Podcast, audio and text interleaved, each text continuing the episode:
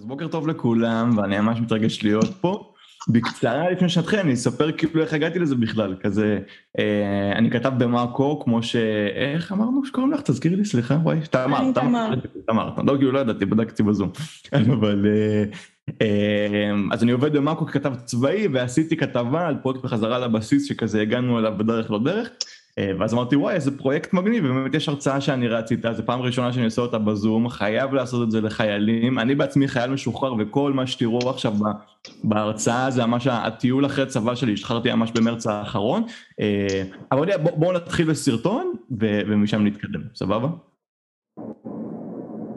ניתאי לדני. ניתאי לדני, שלום. ניתאי לדני? הראשון שמדבר איתו, גם כותב יומן יומי ולא ספר, אבל יש לנו המון סיבות לקנא בו. רק בן 23, אבל הציב לעצמו חלום, להפיץ את העולם ב-80 יום, ממש כמו בספר של ג'ול ברן. אה, ניתאי, בוא, בוא, תעשה לנו שנייה סדר. האומנם אתה מקיף את העולם ב-80 יום? צריך להקיף את העולם ב-80 יום, שנבין, איתי. נכון בהחלט, אני משחזר את המסע של הספר המפורסם, שלדעתי אחד מספרי ההרפתקאות הכי יפים שהייתה לנו. השתחררתי מהצבא לפני שלושה חודשים, חיפשתי רעיון מגניב לטיול אחרי צבא, ישבנו בארוחת שישי כל המשפחה, ואני מאוד אוהב ספרים. אז במשפחה זרקו, אולי תשחזר מסביב לעולם ב-80 יום. תוך כמה שבועות כבר הייתי על המטוס, אז ביקרתי באנגליה, צרפת, איטליה, מצרים, הודו, סינגפור, דרום קוריאה, ארצות הברית מחוף לחוף, אירלנד, וחזרתי ללונדון, למקום המקורי שבו התחיל הספר מסביב לעולם ב-80 יום. יותר משחשוב לטייל, חשוב להגשים חלומות. והחלום שלי היה לטייל, הפכתי ספר פנטזיה למציאות. אבל יש אנשים שהחלום שלהם לעשות דברים אחרים, ואני רוצה להגיד שאם אני הצלחתי להקיף את העולם ב-80 יום, כן. אין חלום שהוא בלתי אפשרי להגשים.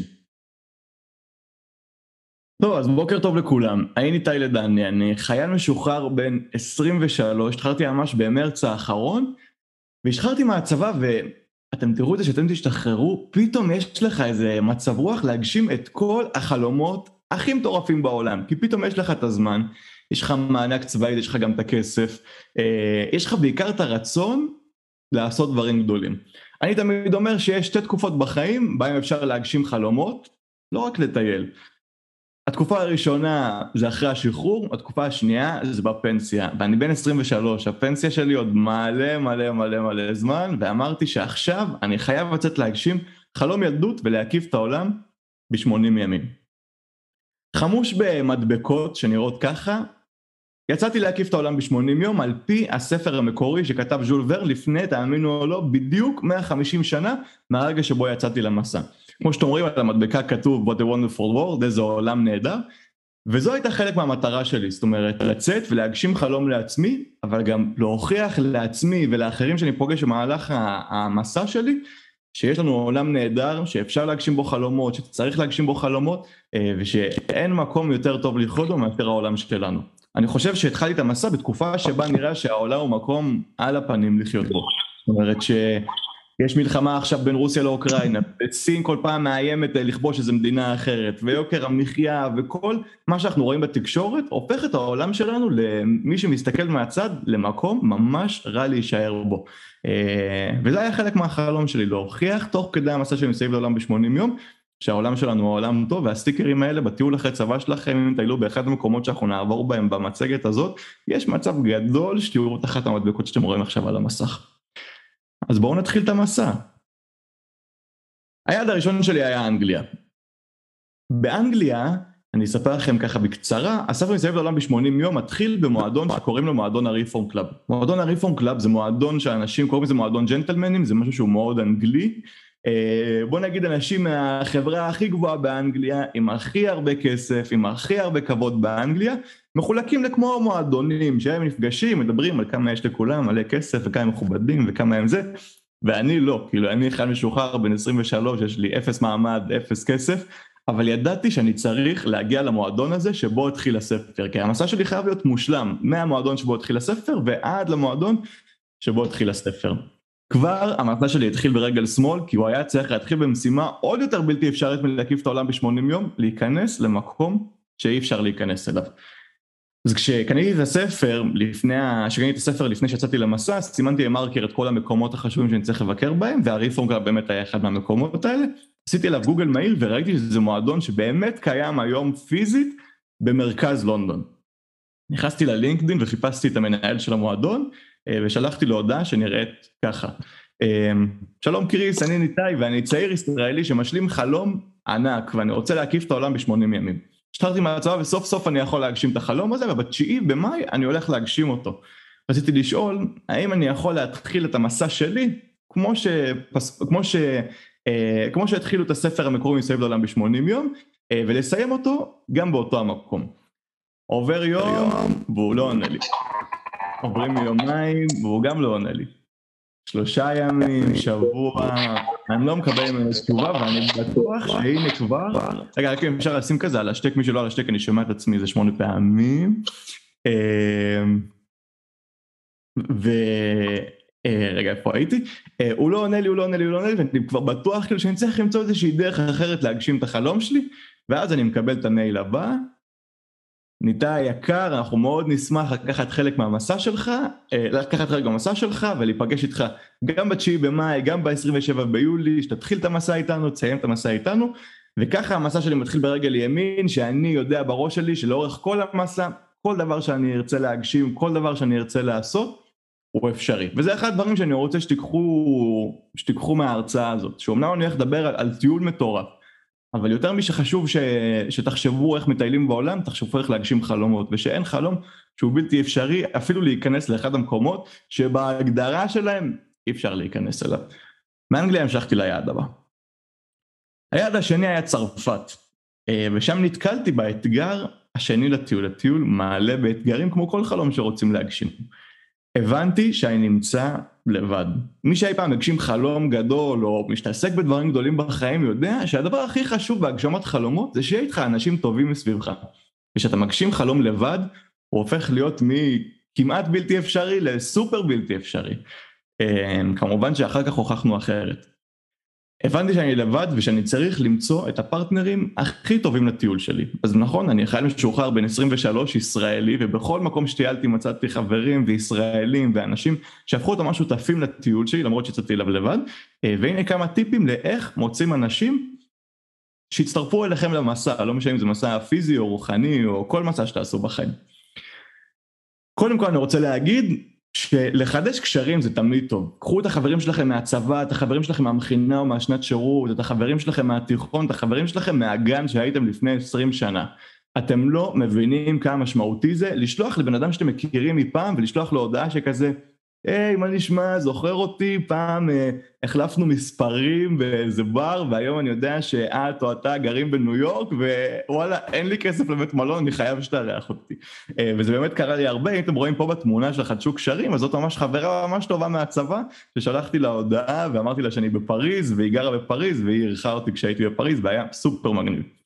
חוץ מזה, אין פדיחה, הרבה פעמים אנחנו מתביישים ליצור קשר עם אנשים וזה, וזה לא מגניב לנו, כאילו אנחנו, אנחנו מגניבים מדי כדי להיות נחמדים לאנשים ולהכיר חברים חדשים.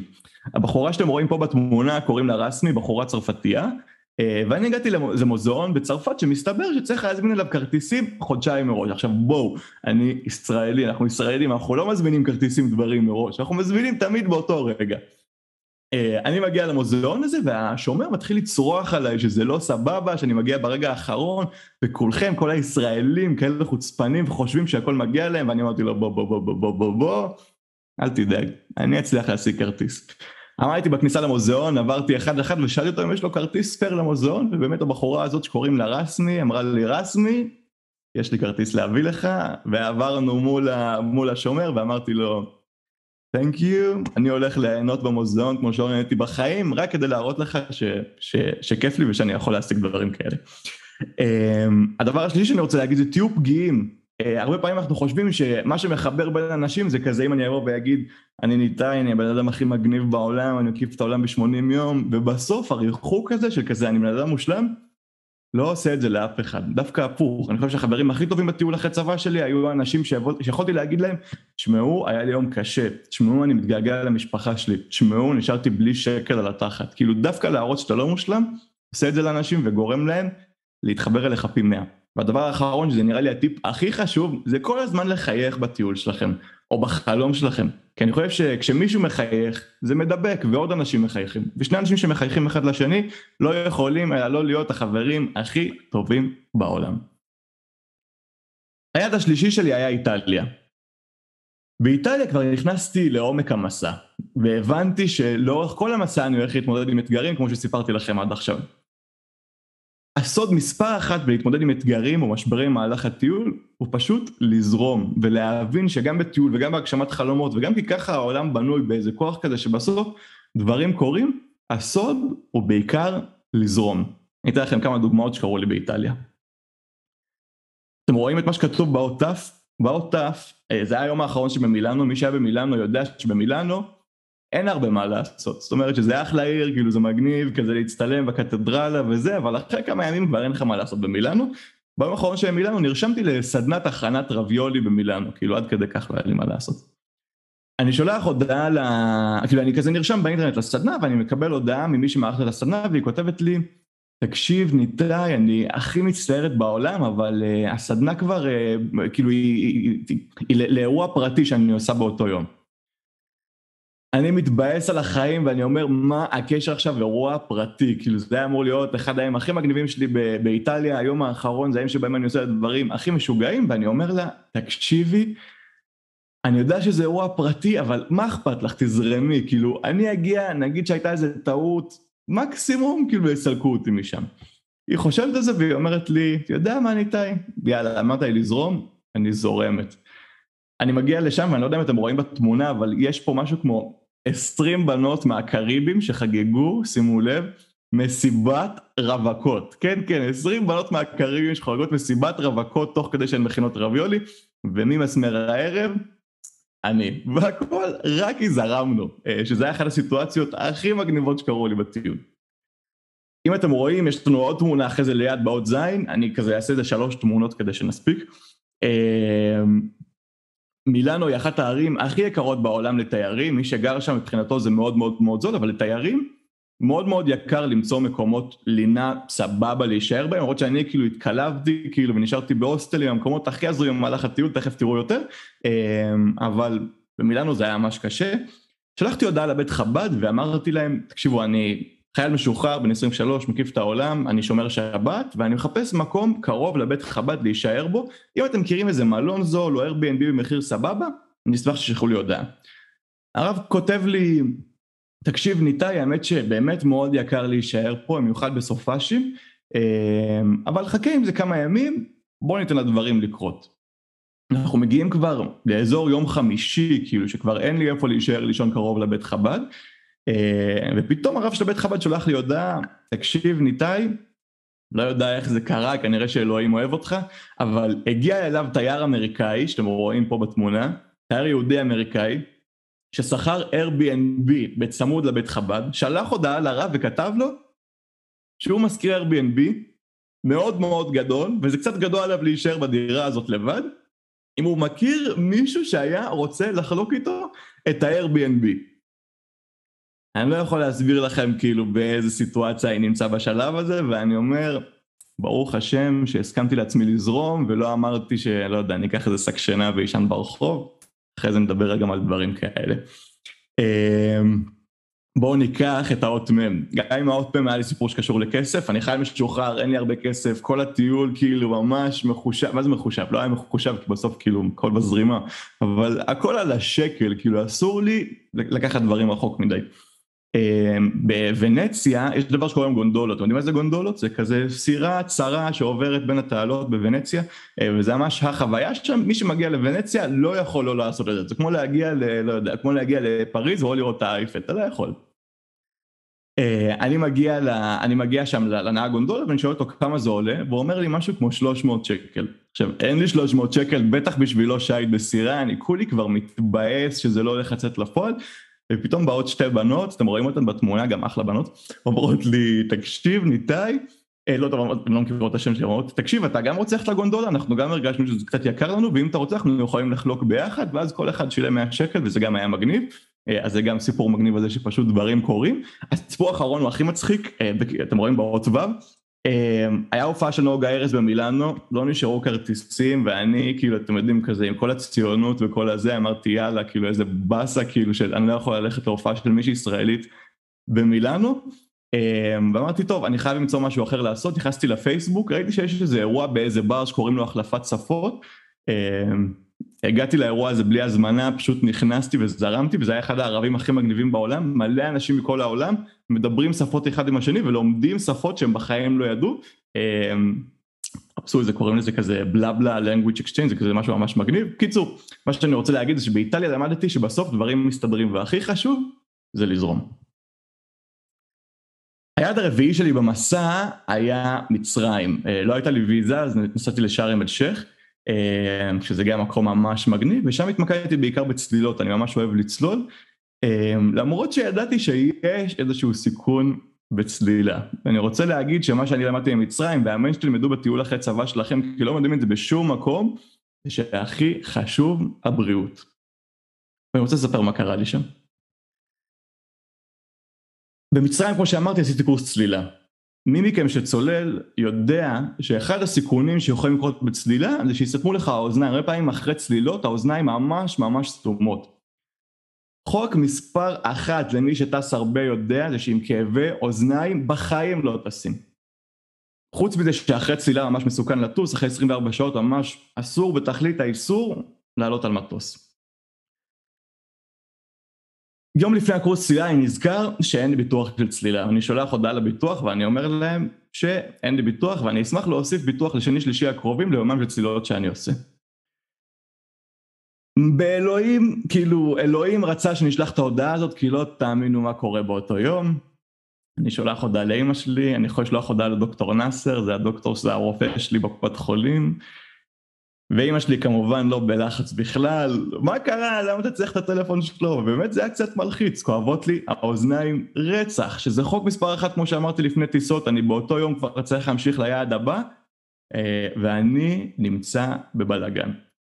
אני לא יודע מה לעשות, כי מצד אחד אני נמצא, יש לי סטופר, זאת אומרת שאני חייב לעמוד בזמנים ולסיים להקיף את העולם ב-80 יום, מצד שני האוזניים שלי כואבות של החיים, וזה ממש סכנת חיים.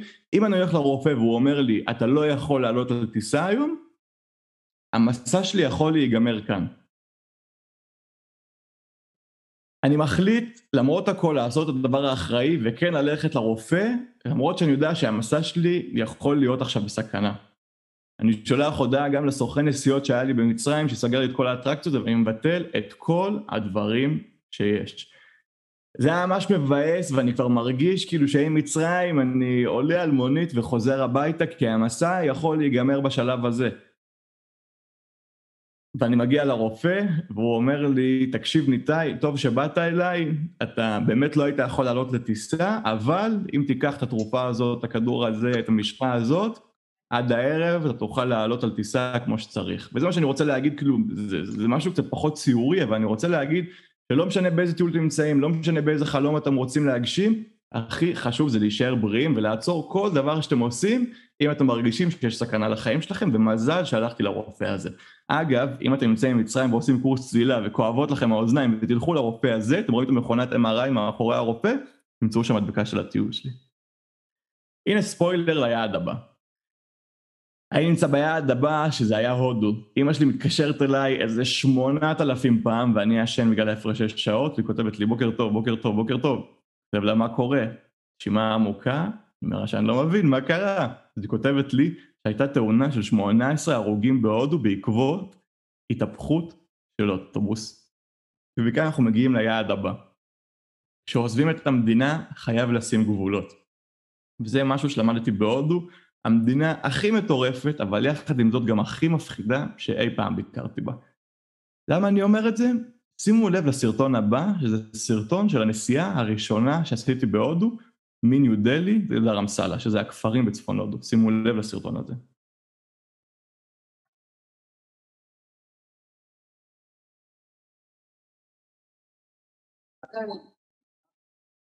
אני רק רואה כאילו את הנסיעה הזאת, ושוב יש לי, מכירים את זה כאב בחזה של כזה, הוא מלא איזה פחד.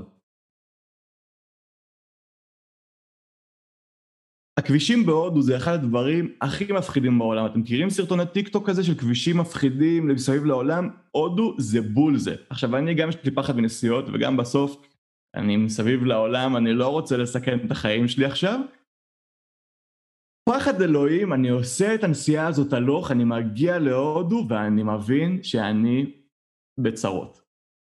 אני מקיף את העולם, אני יודע שאין לי הרבה זמן להישאר בהודו, אבל אני לא מסוגל נפשית להמשיך את המסע שלי, כי להמשיך את המסע אומר לעלות שוב על האוטובוס, ראיתם בסרטון הזה, זאת אומרת ששוב, פחד אלוהים מהאוטובוס שיכול להתהפך והמסע שלי יכול להיגמר.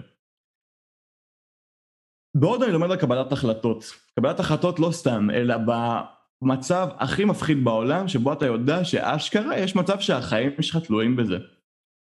והנה השיעור שלמדתי על קבלת החלטות. אני נמצא בהודו ויש לי הודי אחד על הכתף שאומר לי, ניתאי, הכל בסדר, מקסימום תעלה על האוטובוס הזה ותמות.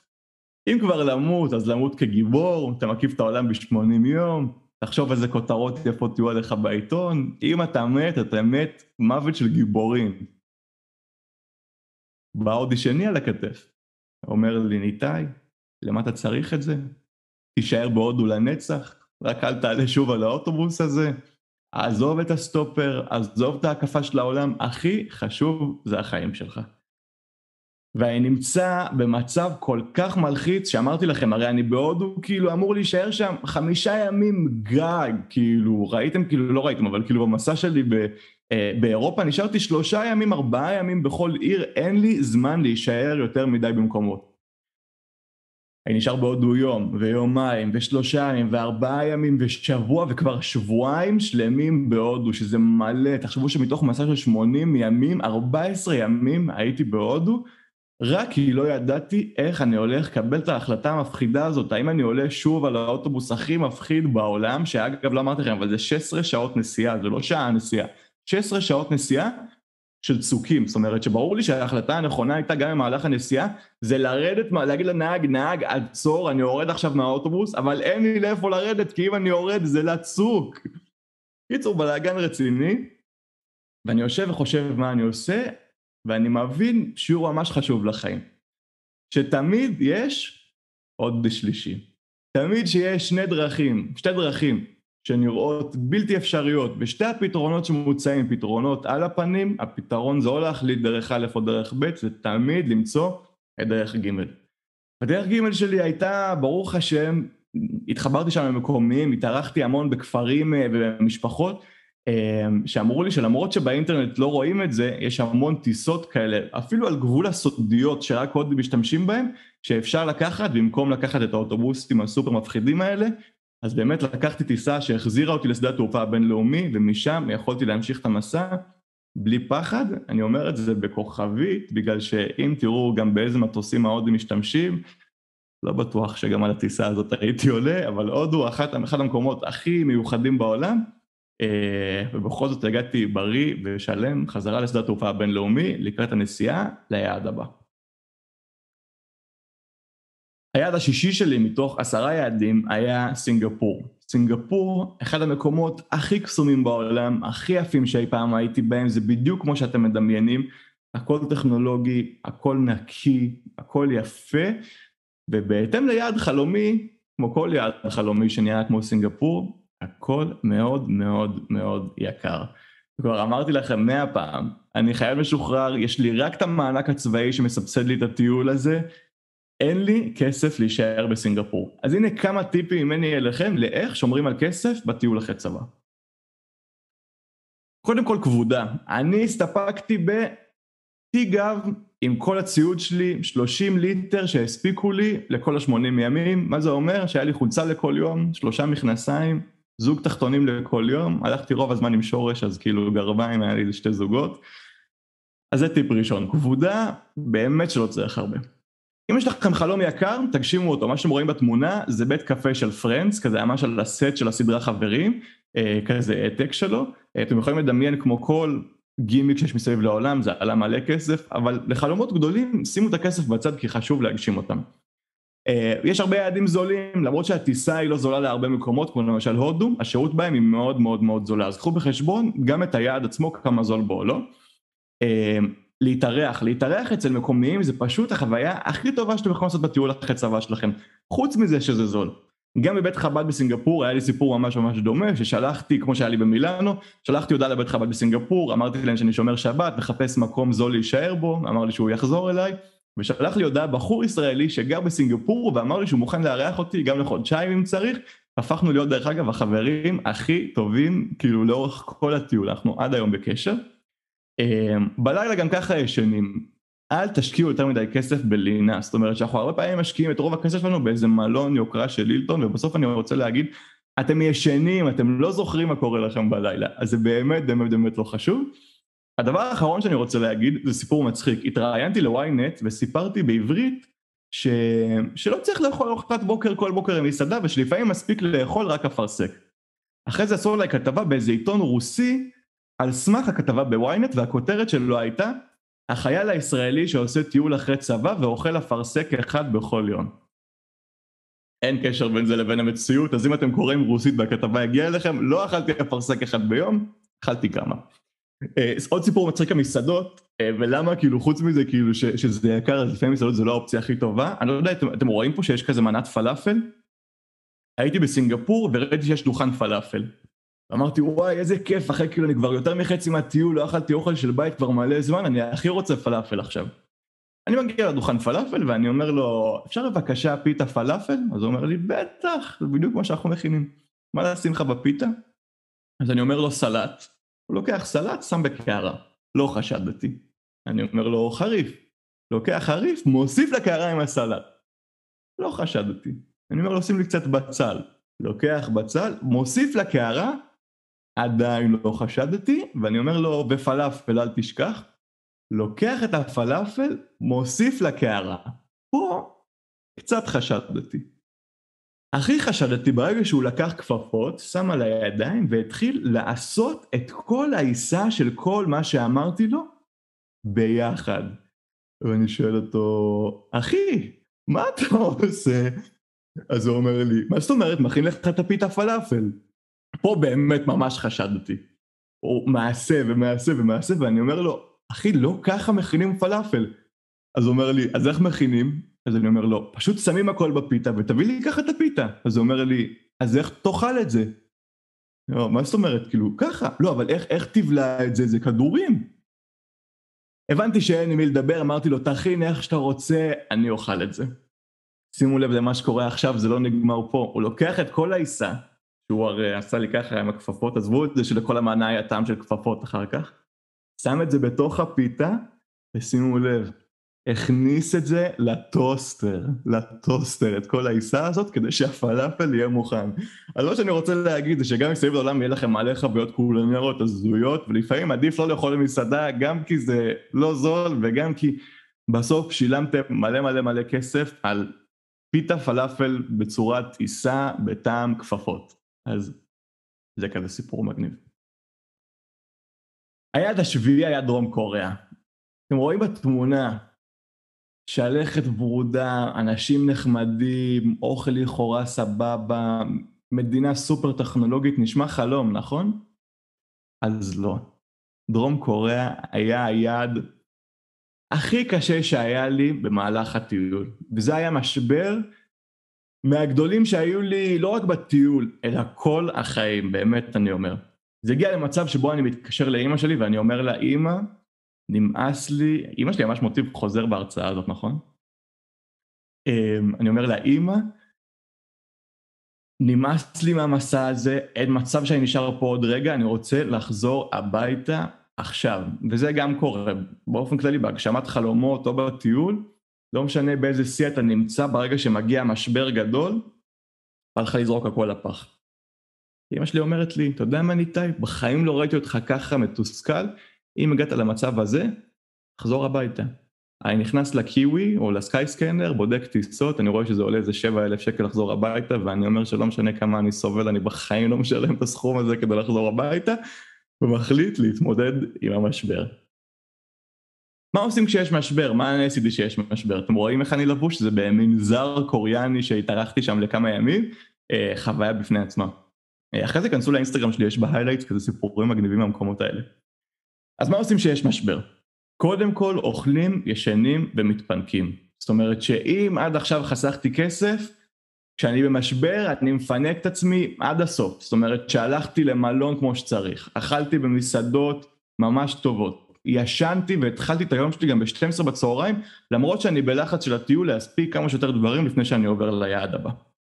חוץ מזה עושים רשימת משימות, תמיד כשאנחנו נמצאים עם המשבר, פתאום יש לנו את כל הדברים בראש של כזה, וואי, לא מתאים משבר עכשיו, הבטחתי לזאת שאני אעשה לה את זה, ולזה שאני אעזור לו עם זה, וזה שאני אעשה את זה, והכתבה הזאת והמשימה הזאת. עשיתי רשימה של כל הדברים שאני צריך לעשות, והפכתי את כל המוח שלי למחברת. הכי חשוב במשבר, לנשור עמוק, כאילו, ובסוף להגיד שהכל סבבה. והדבר האחרון שאני רוצה להגיד, זה שהכי חשוב והכי טוב לעשות זה להתקשר בן אדם שאתה אוהב. איזה חברה טובה, איזה חבר טוב, איזה קרוב משפחה שאתה סומך עליו.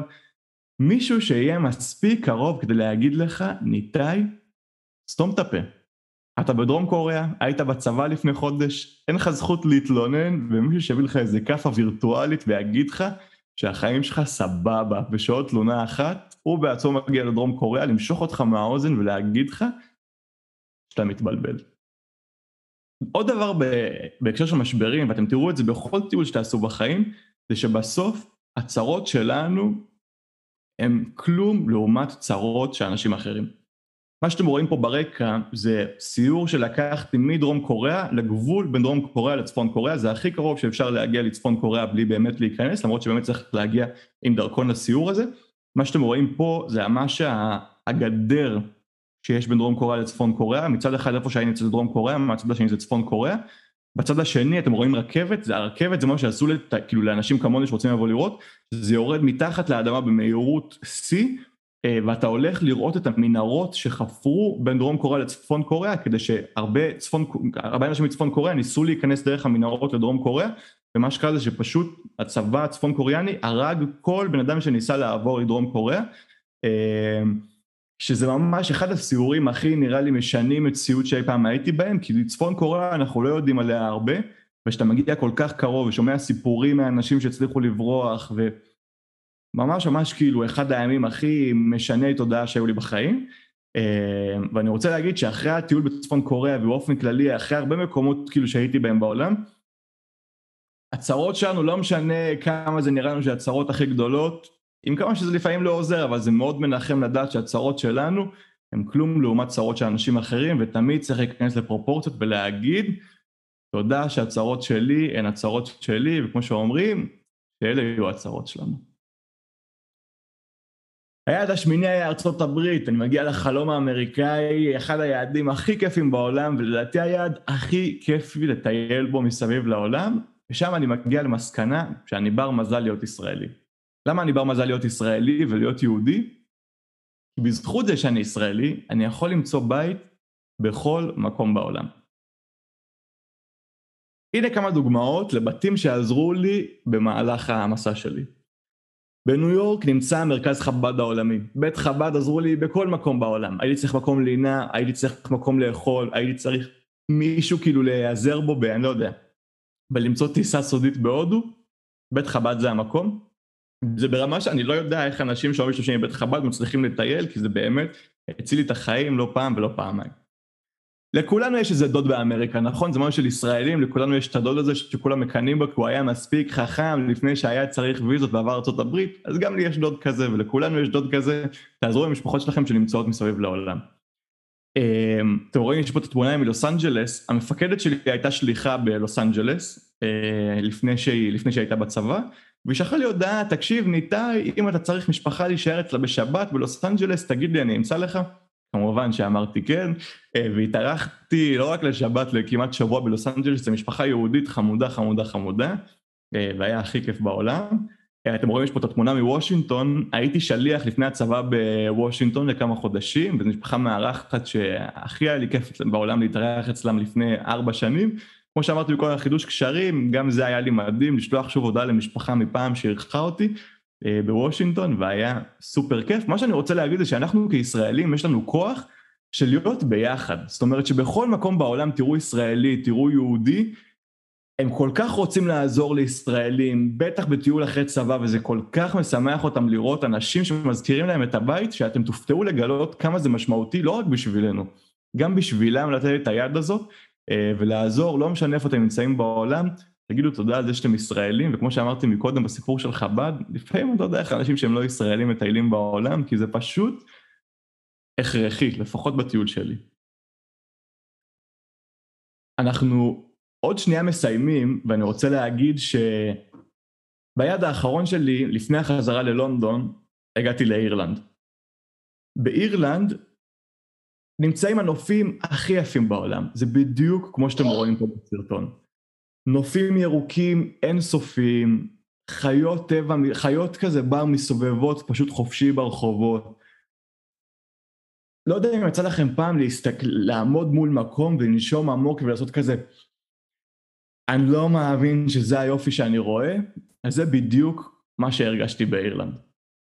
אני נמצא ביעד האחרון, אני נמצא מול הנופים הכי יפים בעולם, ואני מתחיל לשחזר אחורה את כל הדברים שעברתי במהלך הטיול. ואני נזכר באנשים שפגשתי.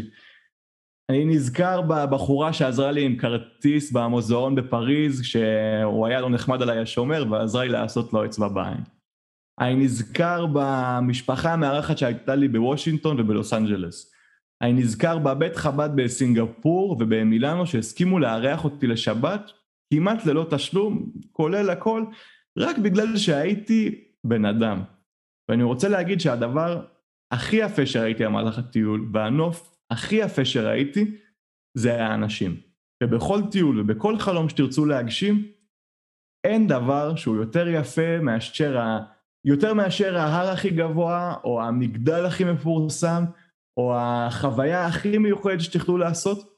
הדבר הכי יפה מסביב לעולם זה האנשים, ואני מאחל לכם, באמת שגם לעצמי, שבכל חלום שתרצו להגשים, יהיו סביבכם האנשים הנכונים שיהפכו את החלום שלכם, או את הטיול שלכם, לכזה חלומי, ובכל פעם שאני עושה את ההרצאה, אני מרשה לעצמי להגיד תודה בלב, על זה שזכיתי להכיר אנשים כל כך מיוחדים בטיול שלי, שהפכו את הטיול שלי לכל כך מיוחד. היעד האחרון, אני חוזר לאנגליה, אני חוזר ל Reform Club, אה, למועדון הג'נטלמנים, מתלבש כמו שביקשו ממני כיאה למעמד של מי שסיים להקיף את העולם ב-80 ימים, אני חותם להם על הספר, הם ביקשו שאני אביא ספר בעברית ואני אשאיר להם כזה מזכרת שיישאר שם במועדון, כי בסוף הייתי הראשון בעולם שהצליח לעשות מהמועדון ועד למועדון, ואני בתחושה של אשכרה הגשמתי חלום. עכשיו יותר משהגשמתי חלום, מסביב לעולם ב-80 יום נכתב לפני 150 שנה כספר פנטזיה. זאת אומרת שאפילו ז'ול ורן, הסופר שכתב מסביב לעולם ב-80 יום, כתב את הספר בידיעה שמדובר בפנטזיה שאי אפשר להגשים. ואני הפכתי את הספר הזה, ספר פנטזיה, למציאות. ואני מסיים את זה בתחושה של אם הצלחתי להפוך משהו שהוא כל כך בלתי אפשרי להשיג, כמו ספר פנטזיה שנחש... שנכתב מראש כמו שהוא בלתי אפשרי, והצלחתי להפוך אותו לספר הרפתקאות, כמו שאמרתי מקודם, אין חלום שהוא בלתי אפשרי להגשים, ואין דבר שהוא בלתי אפשרי לעשות. אומרים שתמונה אחת שווה אלף מילים, אז סרטון זה מלא מלא מלא תמונות, אז זה מלא מלא מלא מלא מילים, אז אני רוצה להראות לכם סרטון קצר שמסכם את המסע שלי מסביב לעולם בשמונים ימים. הלוואי שאסכם מסע של 80 ימים מסביב לעולם ב-80 שניות.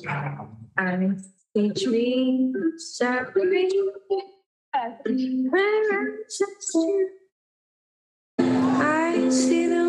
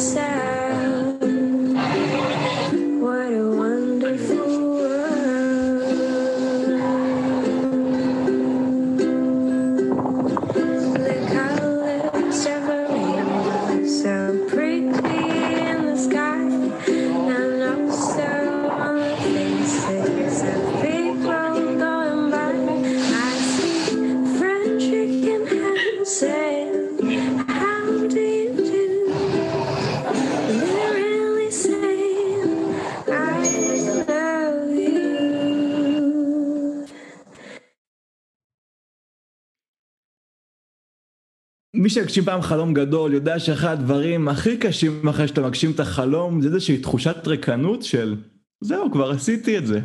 איך אני עכשיו עובר לשלב הבא? מה הדבר הבא שאני רוצה לעשות? המדבקות של הטיול גרמו לי לחשוב שאחד הדברים שאני צריך לעשות זה להמשיך ולהוכיח את זה שהעולם הוא עולם נהדר לחיות בו. ואני רוצה להגיד שעם מדבקה או בלי מדבקה, אני מקווה שההרצאות שאני עושה עכשיו והסיפורים שאני מספר גורמים לאנשים לחשוב על שני דברים. אחד, שאין חלום שהוא בלתי אפשרי להגשים.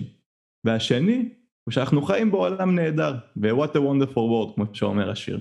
אני רוצה להגיד לכם תודה שהקשבתם לי, ואתם בעצמכם הופכים את העולם לעולם יותר נהדר, ותודה רבה לכם. תודה רבה.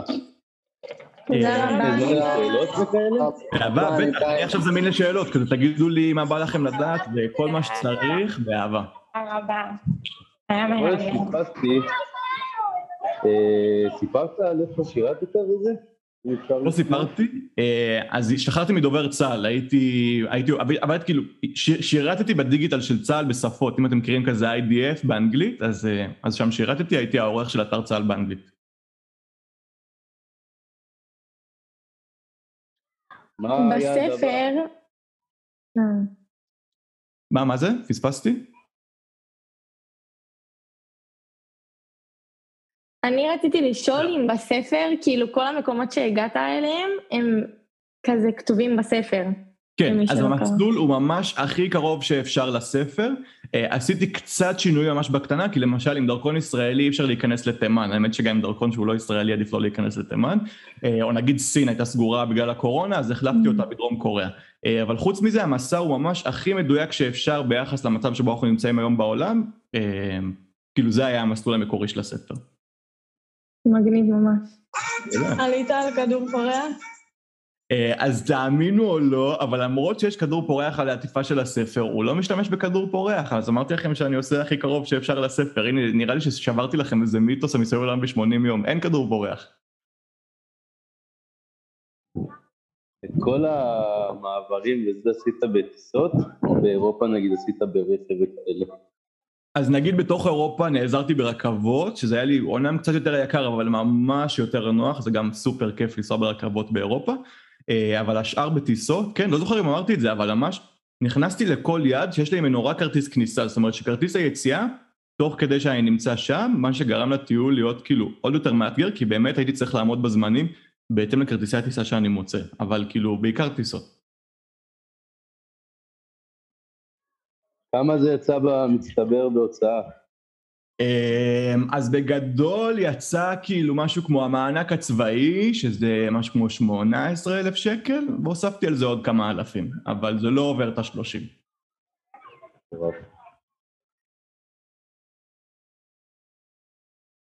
עוד שאלות? גם מה- מה היעד הבא שלך, מה האתגר הבא? אה, וואי, אמרתי את זה בריאיון שבוע שעבר, שעכשיו כאילו הקפתי את העולם, הייתי במלא מקומות בעולם, ואני עוד לא מכיר את הארץ כמו שצריך, אה, אז החלום הבא זה באמת לעשות את אה, שביל ישראל מצפון לדרום, ולעשות משהו דומה, כאילו כמו שפגשתי מלא אנשים מגניבים מסביב לעולם, אני בטוח שבישראל אני אפגוש אנשים פי מאה יותר מגניבים. ולא זו, כאילו, נראה לי שהבנתם את זה תוך כדי, גם שמתי את הלוגו בהתחלה. אה, המסע היה ממש מוצלח, כאילו, וכתב, כאילו, ברוך השם, ברוך השם. אה, כתבתי בלוג באתר למטייל, והבלוג היה ממש מוצלח, זה הגיע ממש לעשרות אלפי אנשים שקראו כל יום בלוג יומי שכתבתי. אה, אז היום אני חלק מהצוות של המטייל, וגם שביל ישראל יהיה ביחד עם המטייל, אז תוכלו לעקוב גם אחריי וגם אחרי למטייל, כדי לראות איך אנחנו יוצרים תכנים מגניבים מהטיולים הבאים, שזה יהיה סופר כיף. אה, רוני יש לי שואל... הצעה בשבילך לאחרי שביל ישראל, לכתוב אחרי זה בפרטים. ברור, אחי, תשלח לי באינסטגרם באהבה. אגב, תעקבו אחריי באינסטגרם, אם יש לכם צילומי מסך, תעלו, תתייגו אותי, זה טוב לי לקריירה. איך, אה, איך כאילו שילבת בין הסושיאל בטיול, כאילו לבין העובדה כזה, אתה יודע, שרצית כזה לייצר זיכרונות ולצלם, ו- וכאילו עם הליהנות והלחיות את הרגע. אז שנייה אני אענה על זה, פשוט ראיתי שרוני יצחקוב שואלת בצ'אט, איך שומרים שבת ועושים טיול כזה מטורף. אה, אני רוצה להגיד דווקא הפוך, כאילו הרבה פעמים חושבים שלשמור שבת זה אתגר בטיולים כאלה, אבל דווקא בגלל שהטיול היה מאוד אינטנסיבי, השמירת שבת הפכה לי את כל הטיול לאפשרי, כאילו היה לי יום בשבוע, לא משנה אם אתם שומרים שבת או לא, דתיים או לא, מאמינים או לא, העניין הזה של יום בשבוע לא לעשות כלום, פשוט, הפך את הטיול לאפשרי, ויום אחד בשבוע פשוט לנוח ולהירגע, אתם לא מבינים איזה משמעותי זה וכמה זה חשוב באמת לבריאות הנפשית. כאילו באמת לא הייתי שורד את הטיול בלי לשמור שבת. אה, ולגבי השילוב בין הסושיאל לבין הטיול. אה, אז יותר משהיה קשה, הסושיאל היה העניין של לכתוב כל יום טור. זאת אומרת, כל יום לכתוב דף שלם שמסכם את החוויות, ובהתחלה זה באמת היה קשה, לאט לאט את מתרגל לזה, אה, ואני רוצה לדבר על השילוב בין זה לזה, שהרגשתי שבאיזשהו שלב, עצם זה שאנשים רואים את הטיול שלי וזה מעורר בהם השראה וגורם להם לחשוב שאם אני הצלחתי להפוך ספר פנטזיה למציאות אז יש פנטזיות אחרות שאפשר להגשים ויש טיולים אחרים שאפשר להגשים, דווקא הפך את זה לפי מאה יותר כיף, כי פתאום לטיול שלי יש הרבה יותר מערך שהוא ערך שהוא רק לעצמי, הוא ממש הרגש שהוא ערך כזה לכל מי שעוקב אחריי וכל מי שהוא חלק מהטיול, אה, ואז הרגש שאני עושה משהו טוב, לא יודע, זה הרגיש לי אפילו יותר נכון לעשות ככה. אז כזה היום שאני מטייל, נגיד, כאילו חזרתי מסיני לפני כמה שבועות, וממש כאילו שיתפתי באינסטגרם את כל החברות שלי מסיני, אה, וראיתי שאפילו הדברים האלה משמעותיים, ושזה הופך את כל הטיולים שלנו לברי קיימא, ושאם אני יודע להזהיר ממקום מסוים לאיפה לא ללכת, או להמליץ לאיפה כן ללכת, זה עוזר לאנשים אחרים, וזה שווה את זה, זה דווקא מגניב לי. אה, לא הרגשת שהלחץ כזה כל הזמן לרדוף אחרי ה-80 יום, אה, ולהיות בריא נורא מהר, פגם לך בחוויה ובלהיות ברגע? Uh, לגמרי, כאילו ברור לי שאם הייתי עושה את זה פחות זמן, יכול להיות שהכיף, אם אנחנו מתייחסים נטו על כיף, היה לי כיף יותר. Uh, אבל לקחתי על עצמי אתגר, כאילו לקחתי על עצמי אתגר שלימד את עצמי המון על עצמי, על זמנים, על עמידה בלחץ, נראה לי שזה מה שרציתי, כאילו לאתגר את עצמי, uh, ושוב להוכיח לעצמי שמשהו בלתי, כאילו שאין דבר שהוא בלתי אפשרי, כאילו ברור שזה אפשרי להקיף את העולם, אבל ב-80 יום זה כבר קצת הופך את זה ליותר קשה. אז חלק מהאתגר היה זה, ורציתי לאתגר את עצמי. יש למישהו עוד שאלה? יאללה, מגניב. אז גם מוזמנים לשלוח לי באינסטגרם, יש לכם שאלות אחרי זה, אה, ותודה רבה רבה, איזה כיף היה לי. אה, תהנו מהצבא, ולא פחות חשוב מזה, תהנו אחרי הצבא. כאילו באמת, טיפ אחד שאמן אמן אמן שתיקחו את זה, יש אנשים שמשתחררים מהצבא ביום חמישי, אצלנו בדובר צה"ל זה היה מאוד נפוץ. משתחררים ביום חמישי, ביום ראשון הולכים לעבוד כי הקריירה חשובה וחשוב אה, לעמוד בקצב של החברים, ותקשיבו, הכי חשוב כדי להיות מאושר, זה להתעסק בלהיות מאושר, כאילו, ובאמת באמת באמת לעשות כיף אחרי השחרור, ברור שחשוב להרוויח כסף, אבל תנו לדברים לקרות מעצמם, ו- ותהיו מאושרים, זה הכי חשוב. תגשימו חלומות. אינשאללה. אה, תודה, תודה רבה. היה לי מה זה כיף. לומר לך תודה, ולומר לך למרות שאתה פה נתת הרצאה מאלפת לבני נוער ולחיילים שאחרי, אבל זה גם נושא לי את המוטיבציה, אישה שלפני פנסיה, לעשות גם איזשהו טיול כזה מגניב. איזה כיף, יאללה, אמרתי, תודה רבה. הפנסיה זה הטיול אחרי, זה, זה, פנסיה זה ההזדמנות לטיול אחרי צבא בפעם השנייה. כן, בפעם השנייה, אבל טוב, לא שמעתי, אבל... אתה יודע, זה קצת אחרת אמנם, אבל אה, בהחלט אה, מעורר אה, השראה. איזה כיף.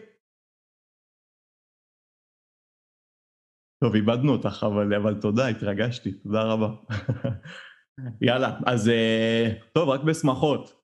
תודה רבה, להתראות, ביי ביי. תודה ניתאי ושבוע טוב לכולם. שבוע טוב. שבוע טוב.